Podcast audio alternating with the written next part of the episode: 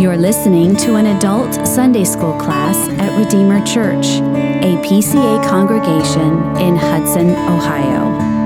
For more information, visit us at redeemerohio.org. Okay. Well, let's do a little bit of review. It's been a couple weeks, two or three weeks since we were together. The last time we talked about how much of contemporary preaching is powerless. That's not meant to be an unjustified crack. I think this is a book by uh, Azurdia. And I think as he looks at the landscape of evangelicalism, he recognizes that there is a sense of powerlessness in modern preaching. Not because men are not gifted, but simply because many men fail to rely upon the real power. So, technique will not solve the problem, but the Spirit's empowerment. Probably the, the most useless course I took in seminary was a course on preaching.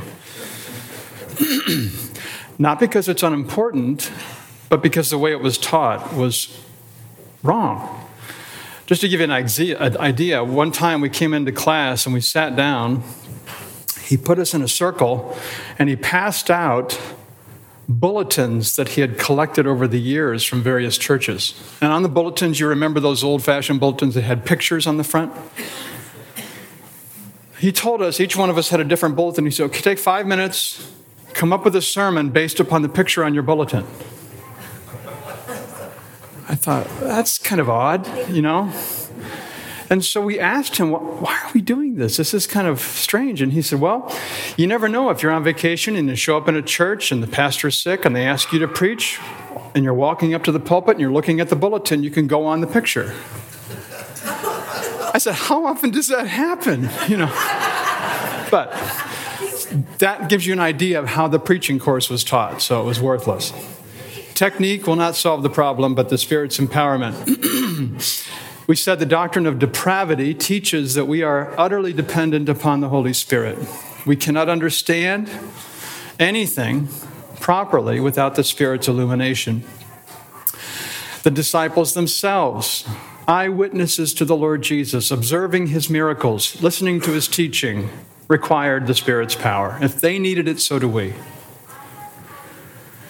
And Jesus promised that his disciples would do greater works than he did, which was an astounding statement. But we discovered that this means that the ministry of the church post resurrection would be in greater fullness, greater evidence. Whole counsel of God is complete, greater efficacy because many from all nations would be brought in as we see the extent. So, in fullness, evidence, efficacy to all nations, we understand that this is a greater work than even Jesus did. And he himself was the one who told us. Now, some churches sadly re- rely upon secular psychology or church growth techniques or political activism in their preaching. And while maybe well intentioned, it is, in effect, powerless because those things are not promised to be blessed. There's no power behind them. Anybody can gather a crowd. this is why the size of a church really doesn't matter. I mean, it's encouraging when you have a critical mass. You know, you feel kind of weird if you walk into a church with 13 people because all eyes are on you as a visitor. We remember those days. Um, we'd have a visitor maybe once every three months. I don't know. So there is an idea of a critical mass. It makes people feel comfortable. But other than that, it has nothing to do with the success of a ministry. What a successful ministry is, is relying upon God's word and his spirit to make that word powerful.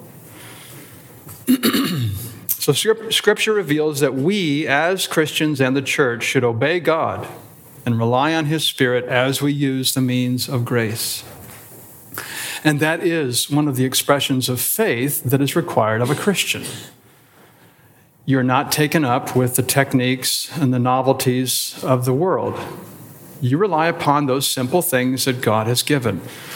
Uh, look for the ancient paths, the good way, right? And so we do that, and there's a lot, not many bells and whistles.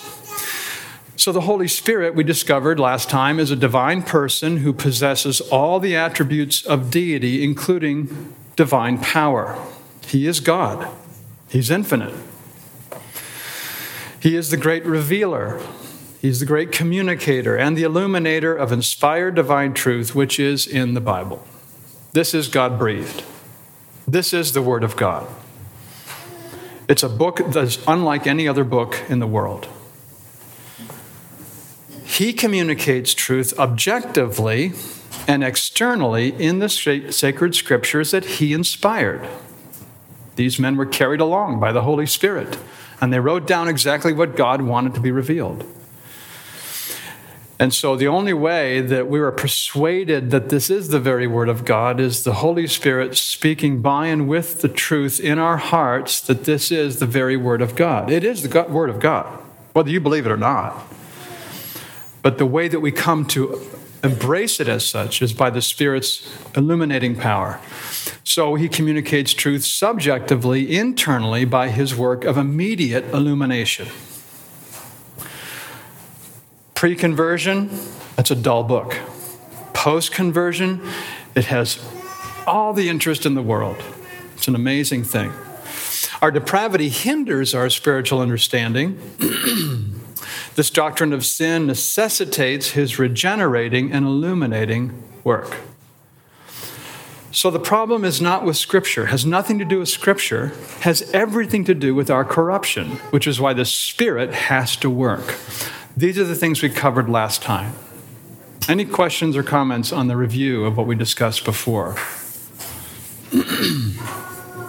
okay, so if we're talking about evangelism, and if the church is the primary agent of evangelism, and if the primary means of the agency of the church is the Word of God, that's why we're looking at preaching.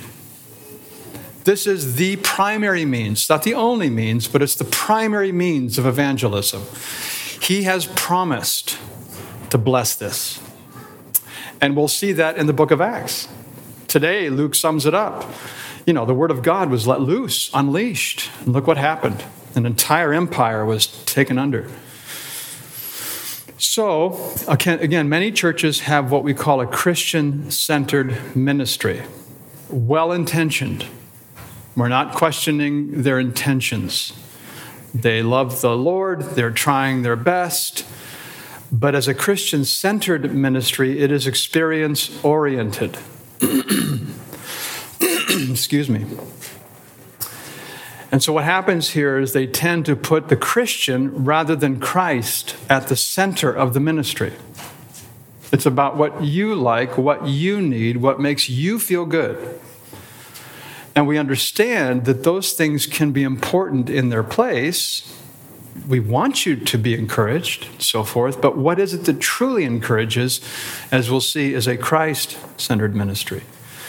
So here the emphasis is placed on individual needs, individual desires rather than the truth. We need the truth. It's the truth that sets you free, right? So the church has the responsibility not of meeting individual needs first, but of proclaiming the truth. A lot of stuff that comes from the pulpit, if it's done scripturally, will preclude much counseling in the office you know? Um, and counseling in the office is great. It's fine. It's important and needed.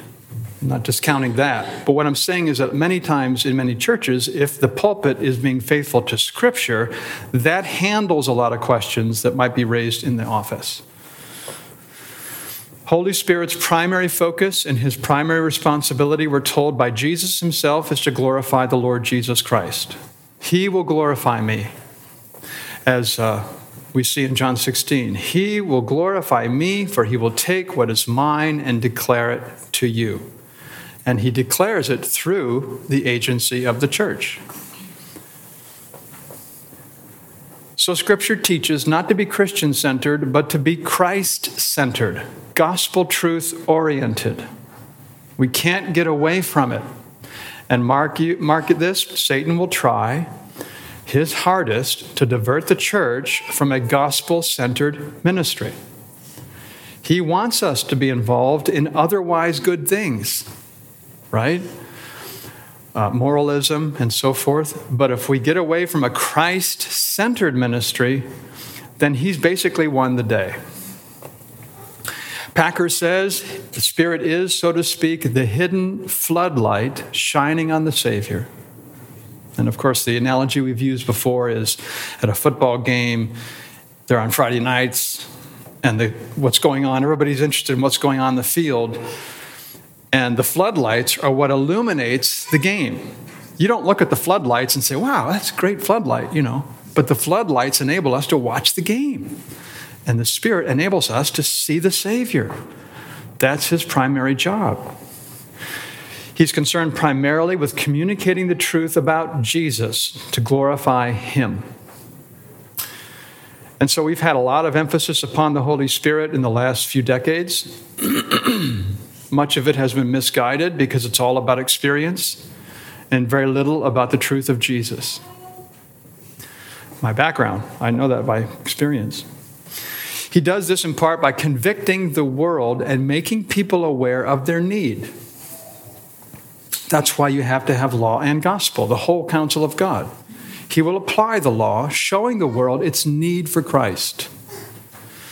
And if the law is proclaimed, then the unbeliever will benefit because his conscience is awakened. That's important. It's necessary for conversion. An awakened conscience. You don't seek a remedy unless you know you have a disease. So the Spirit convicts the world, makes people aware of their need for a Savior, and then He also reveals the full completion and the saving sufficiency of Christ's work of redemption. There you go. The serpent raised up in the wilderness. All you have to do is look at him, and you're healed. so that's the Spirit's work.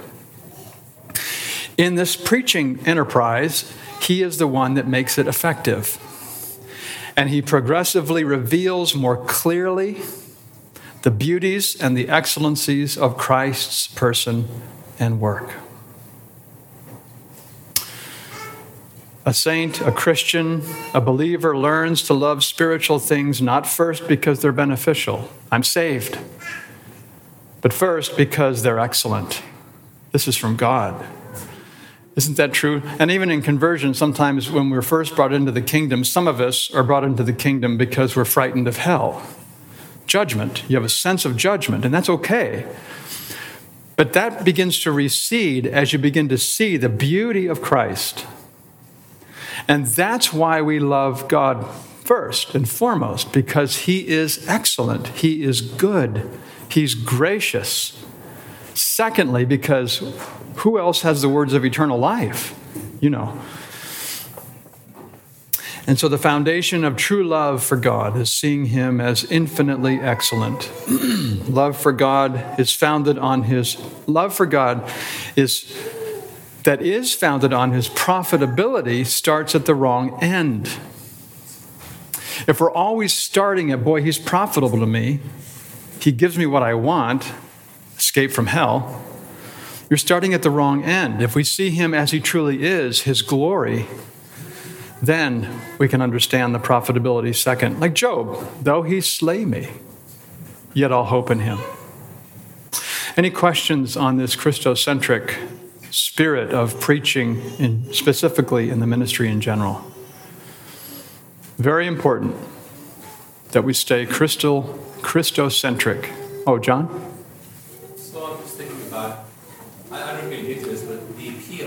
sometimes the appeal is get out of hell, but the appeal is your life is a mess, this will help fix your life. But clearly, it is the excellency of Christ that is there, but that's going to be harder, it might be harder for people to grasp where often this is something that they grow into as they mature. Absolutely.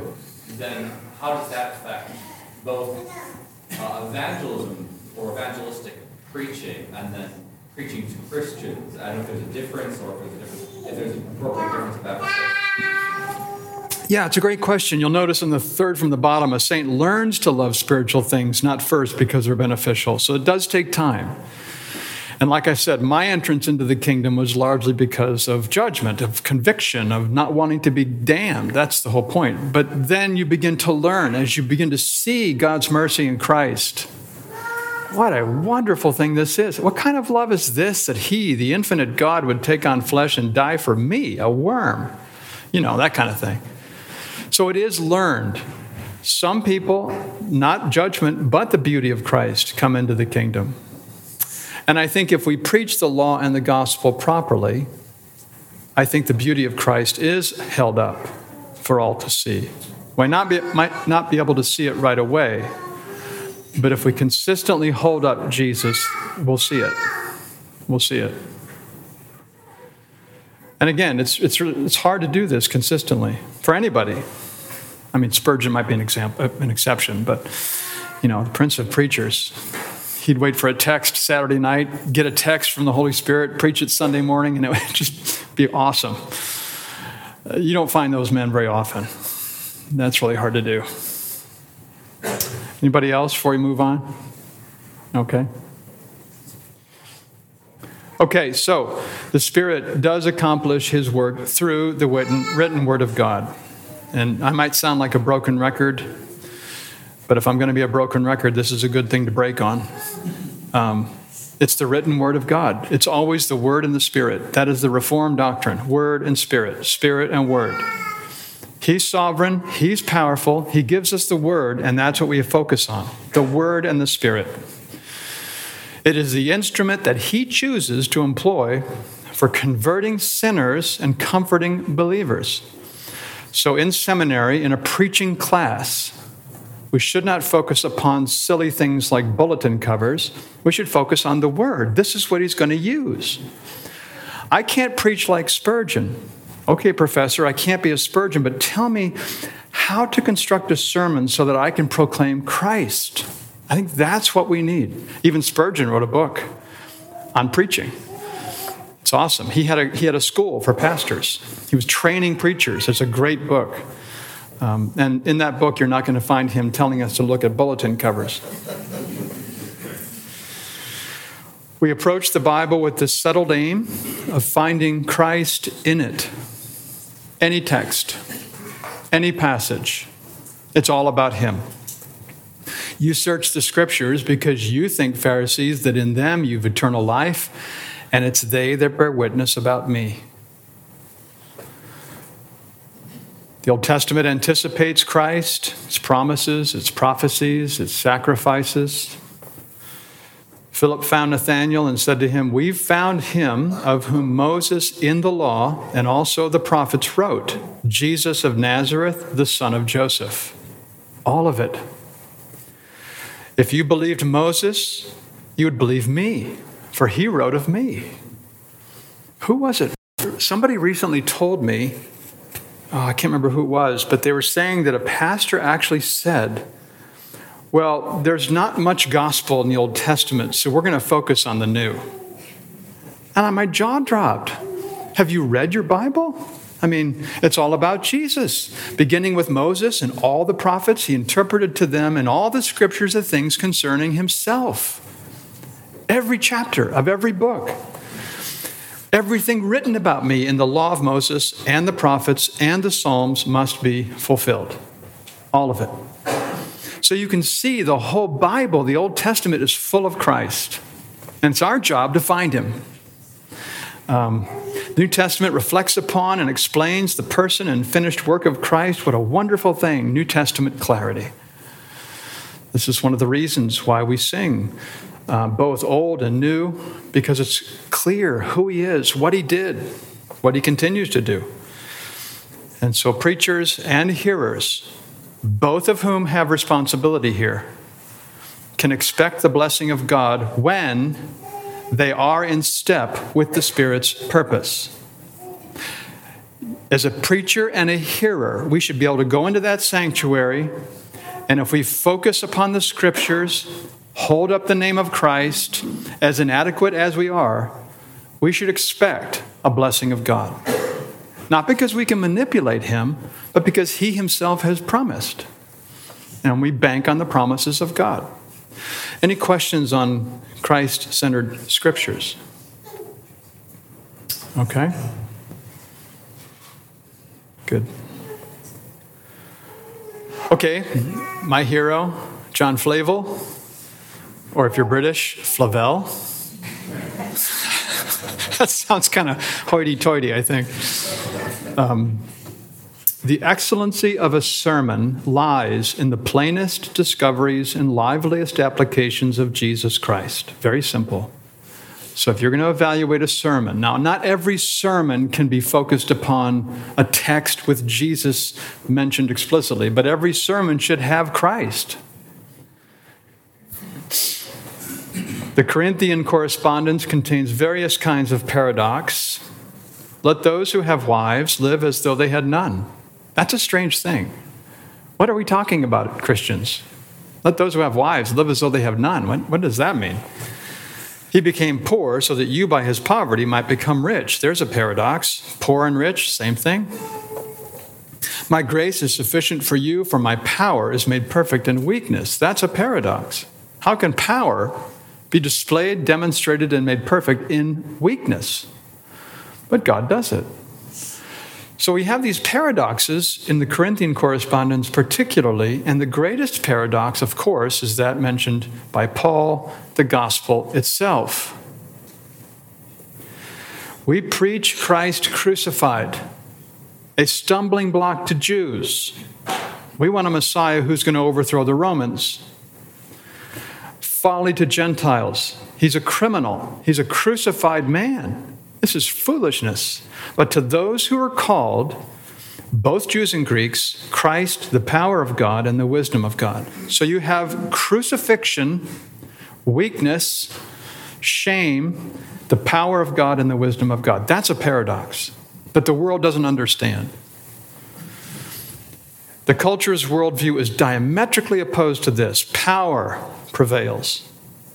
Wisdom impresses. Power, the Jew, wisdom, the Greek, that's what we should pursue. Even the disciples themselves had issues with this.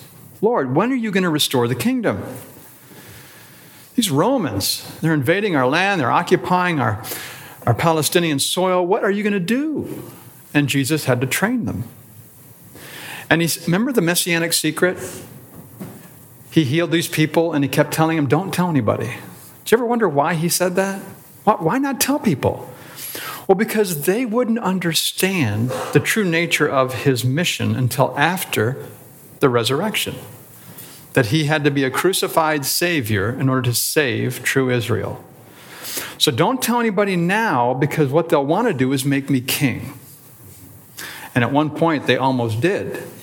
And he had to walk away but the world's understanding is that power prevails, wisdom impresses, but the apostle says it's the weak and foolish things of this world that are used to display God's glory.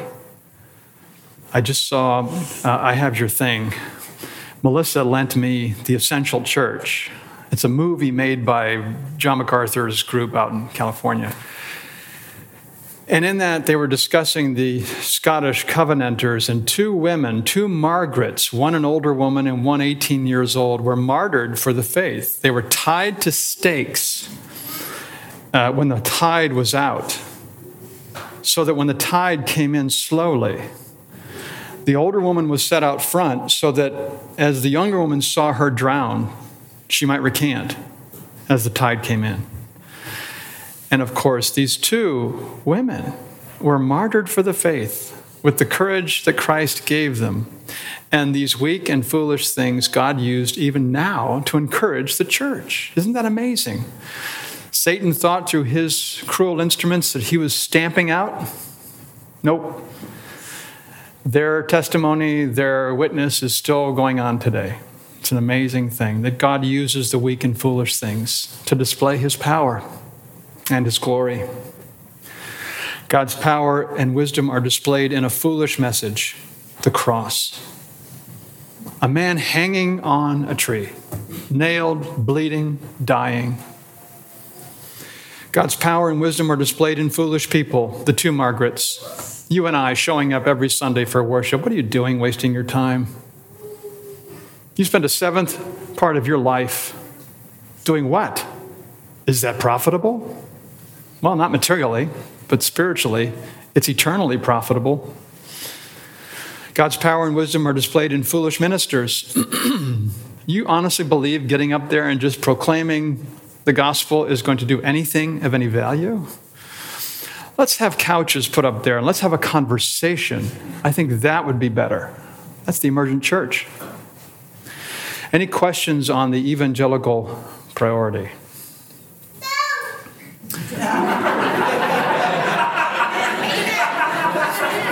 Amen. It's awesome.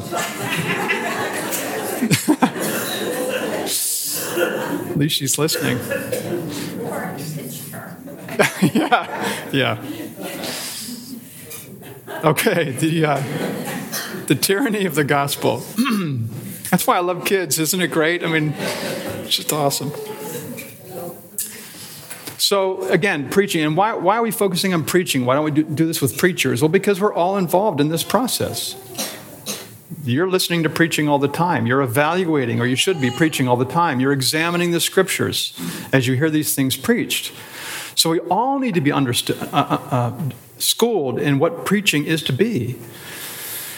It has to be linked to Jesus and his accomplishments. That is to say, in order for our preaching to be Christian, it must be evangelical. There's a lot of preaching out there that's not Christian. I think, and I don't normally use names, but I think I heard Andy Stanley recently say something like, get rid of the Old Testament. Um, the Bible does not require us to meet for worship. All these things, and he doesn't focus upon Jesus and his accomplishments. So at least there's one that you can avoid. That's not Christian preaching. If it's not tied to Jesus and his accomplishments, it's not Christian preaching.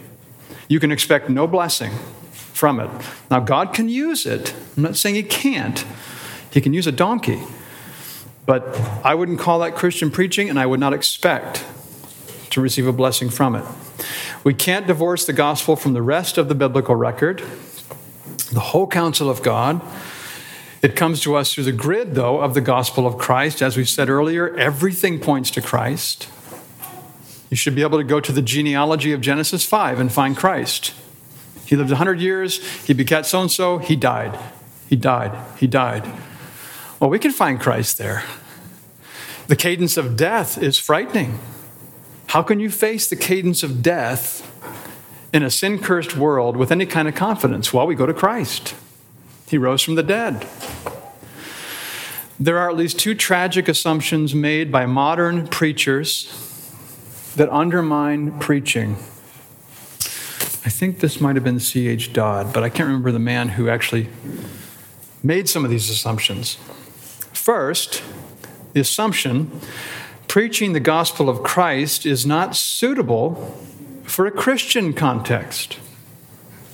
In other words, these are all Christian people. They're already converted.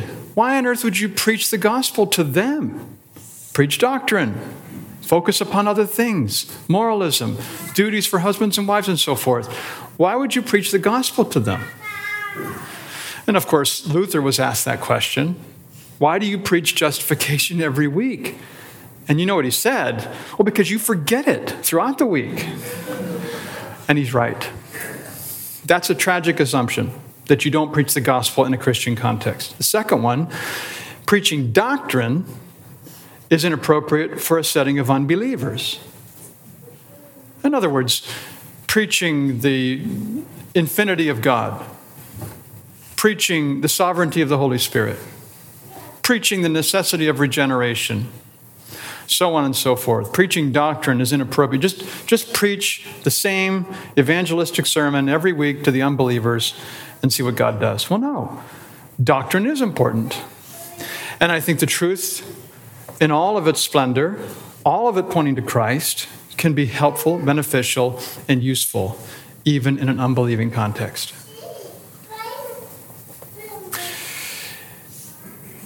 Christian preaching and teaching has to be linked to and grounded in what we call redemptive history.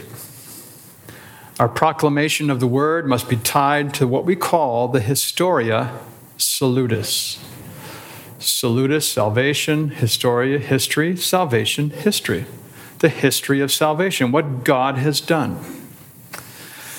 And you know, there's a, there's a place in, uh, there's a place for personal testimony. We do this in our membership interviews. I think that's important. I think Psalm 66, come and hear what the Lord has done for my soul. There's a place for that. But in the preaching of the word, publicly in the gathered assembly, we should be focused upon the history of salvation, what God has accomplished. And then you take that and the Spirit applies it to you individually. I've had people I remember one guy was furious at me. You know him. This is 20, 25 years ago. He was mad at me. He came up to me one Sunday and said, Why are you exposing my sin? You're preaching to me. And that wasn't a compliment. He thought I was singling him out and preaching to him because I was mad at him or something. I said, So and so, I'm not preaching to you, I'm preaching to me and everybody else. And he, he was very mad. I think you remember that. I'm pointing to Ray. He, yeah. So, um, what happens is if you preach, hopefully, if we, as a church, the ministry focuses upon what God has done, Christ is held up, the Spirit convicts, it will come to roost in your own heart. Jared? At one extreme, you have just like reading scripture. You can stand up there and just read scripture, right? Don't add anything to it. No labor, no enunciation, no emotion, Right. right? That should, in one sense, that is complete. That is God's direct communication to us, right? God doesn't need Scott, right?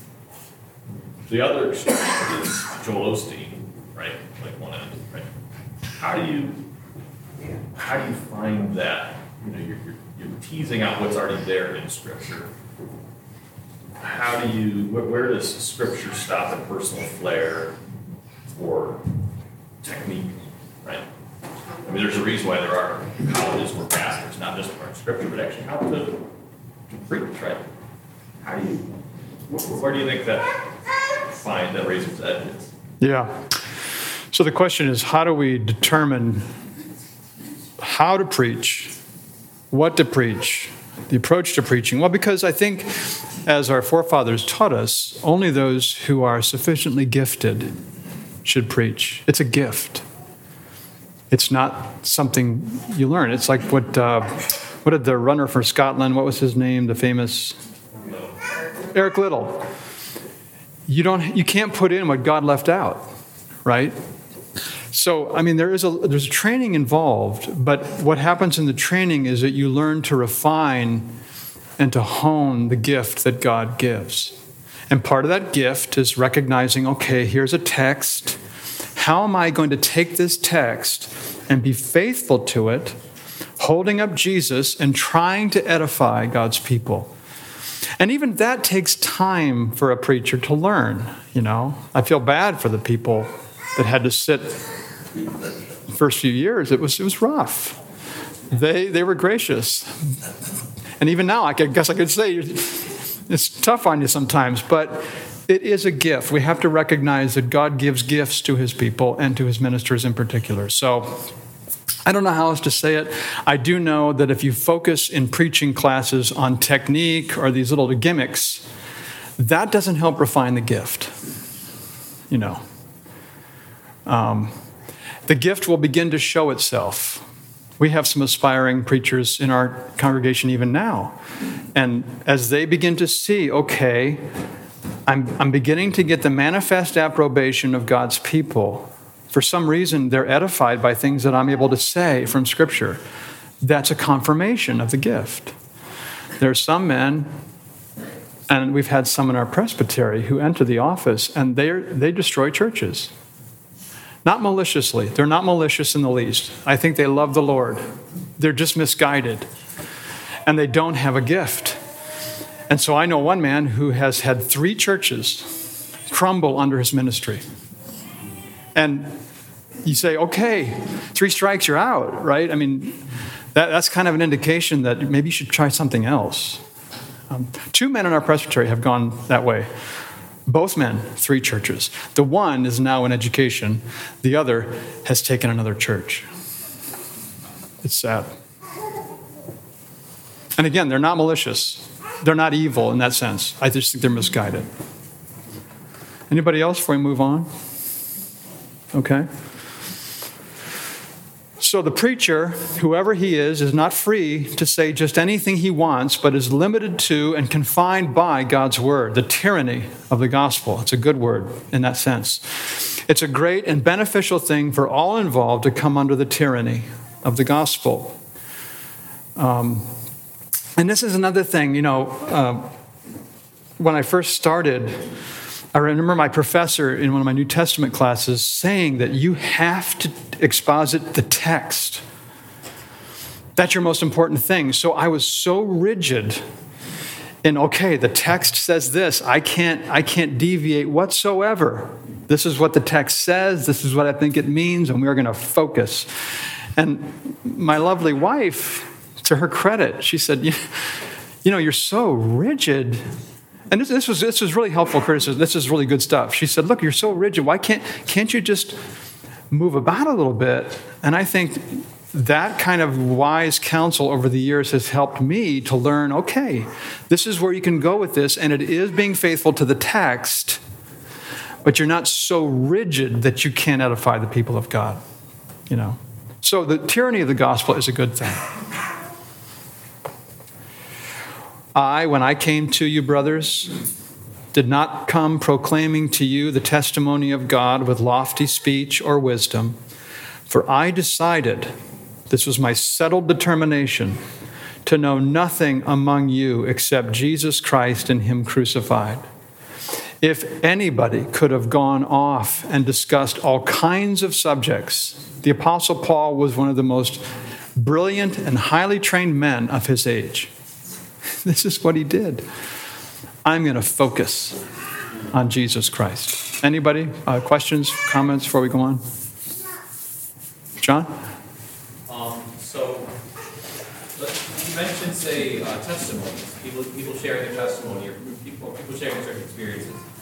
Um, it also seems to be, like, to my mind, there's a gradation between the Sunday morning sermon, and then you have Sunday school, and then you have community groups each of them seems kind of filled with a different role. And Yeah. Community group would be a great time to share, share testimony. Yes. Share things like that. Um, but I know, I know some community groups do and some community groups don't. Is there some, um, way to know like, oh, these are, these are some things that community groups should be doing? Or these, maybe some, for some, some Sunday schools might be appropriate to share testimony. I'm trying to, trying to understand because there's preaching of the word, but there's other things like fellowshipping, meeting each other's homes, breaking bread. There's a, a combination of things that are to be done at appropriate different times. Trying to understand the balance of that. Yeah, I think the question is about testimonies. Where is the right prop uh, venue for that? Um, we're commanded in public worship to do certain things. We cannot leave them out. That's what's called the regulative principle of worship. It's a principle that regulates our worship. You have to have preaching, you have to have praise and prayer. The regulative principle doesn't apply to Sunday school, which is the teaching arm of the church, or the community groups. So there's a lot of freedom. I mean, it's still Christ centered, biblically based, right? But there's a lot of freedom here. So, yeah, I mean, somebody could stand up in Sunday school and say, Come and see what the Lord has done for my soul, Psalm 66. And he can give a testimony. Hopefully, the testimony is done in the right way. The testimony is focusing upon what Christ has done for my soul, not what I did to ruin my soul. And that's what many testimonies are, you know. So, um, but that's a, that's a point of wisdom, I think, and prudence. Don? Well, even Paul, uh, did his testimony in his preaching, so. Yeah, There is a place for it. There is a place for it, but you'll remember what Paul did was not only to talk about his conversion, but his point was his commission as an apostle. So his commission as an apostle and his conversion were one and the same.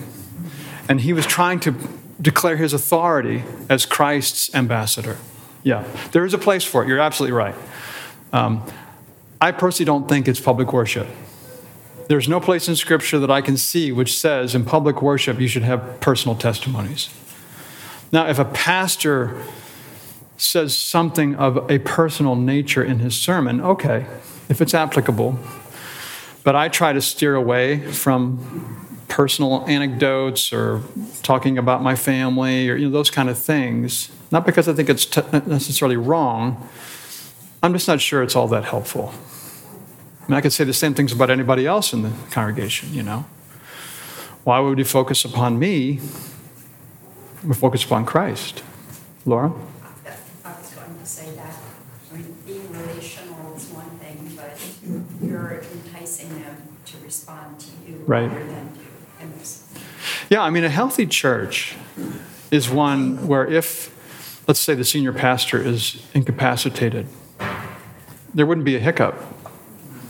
Doesn't matter who it is. That person's faithful in the pulpit preaching the word, okay. If I'm dead and gone, if this church continues on healthy, that's success. That's good. Some churches are so personality driven that if the pastor goes, the church just kind of crumbles, you know.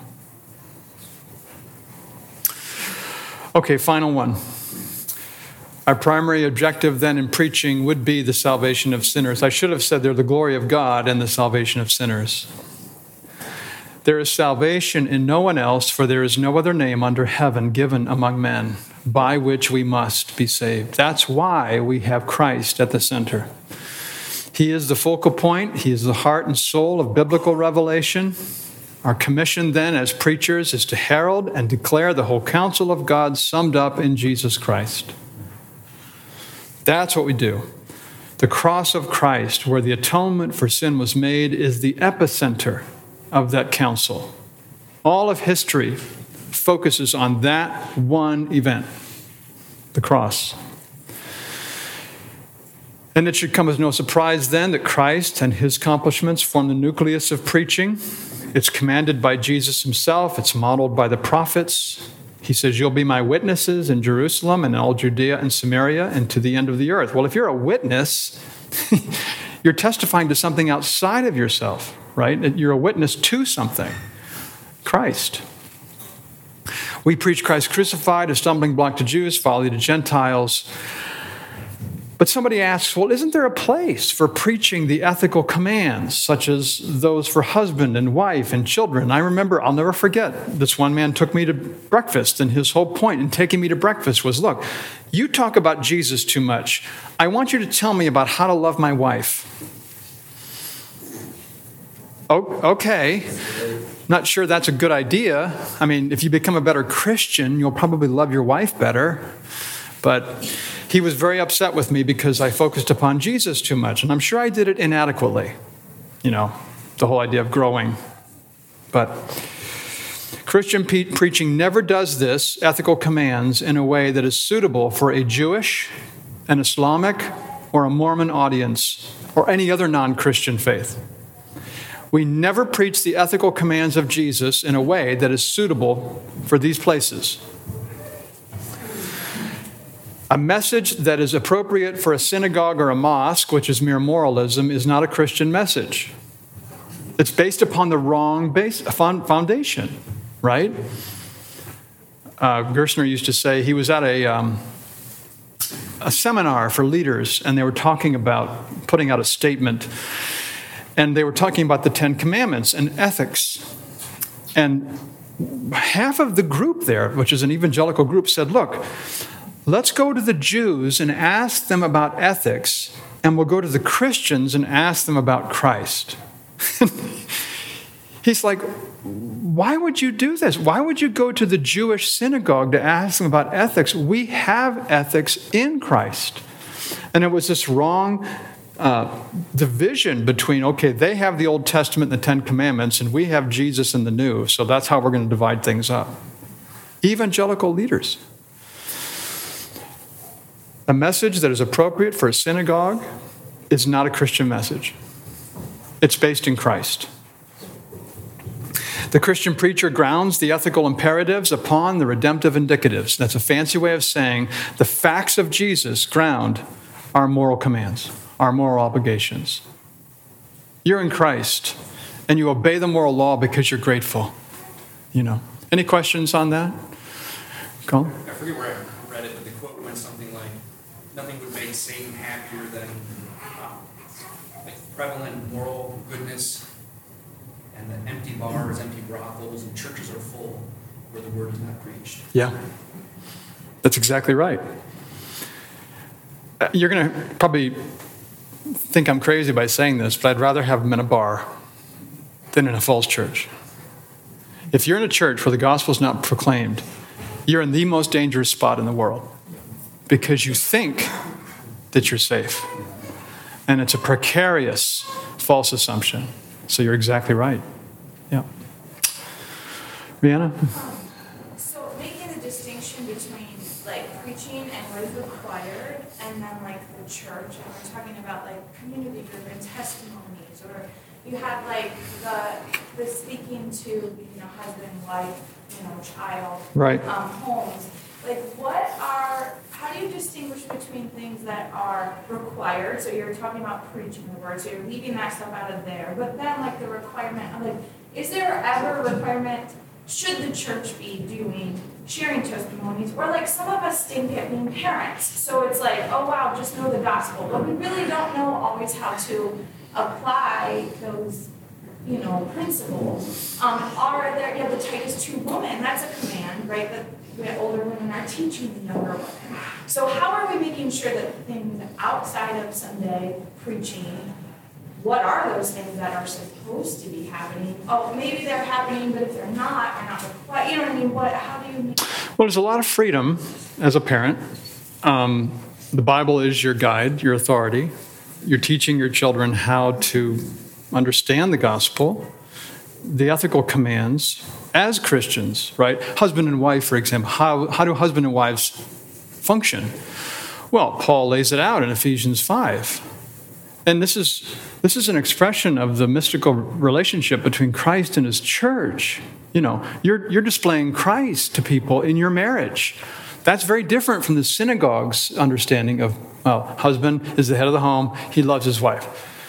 You know, sixth or seventh commandment, you don't commit adultery, you love your wife, you love your husband, and so forth. It's moralism. But as parents, I mean, there's a lot of freedom involved. As parents, outside of the pulpit, outside of Sunday morning, there's a lot of freedom. As long as it's biblically based, Christ centered, you're faithful to the scriptures, you're loving your children, you're loving your neighbor. I'm not sure that answers your question, but it's kind of full orb there.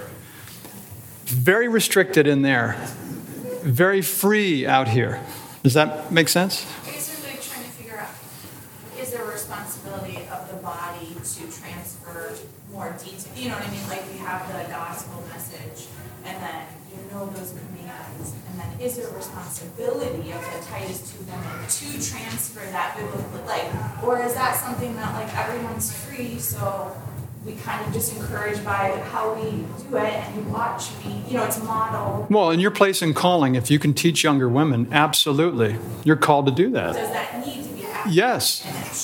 That should be happening. Older women should be teaching the younger women. Younger women should be seeking out the older women to ask their advice. I'm amazed at the younger generation, no cracks intended. They want to talk to their peers.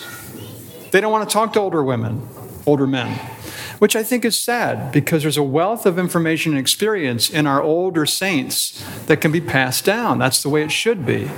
But it doesn't happen. Laura? Even that, it shows the relevance and the importance of studying the Old Testament with the New Testament. That's right. Yeah, that's right. God is a God of justice, of righteousness, of judgment, of wrath, and when we only focus on the New Testament, we miss The whole counsel of God. Yeah. Well, uh, let's close in prayer. Father, we thank you for Christ. We thank you for the Word of God and the promise of the Holy Spirit.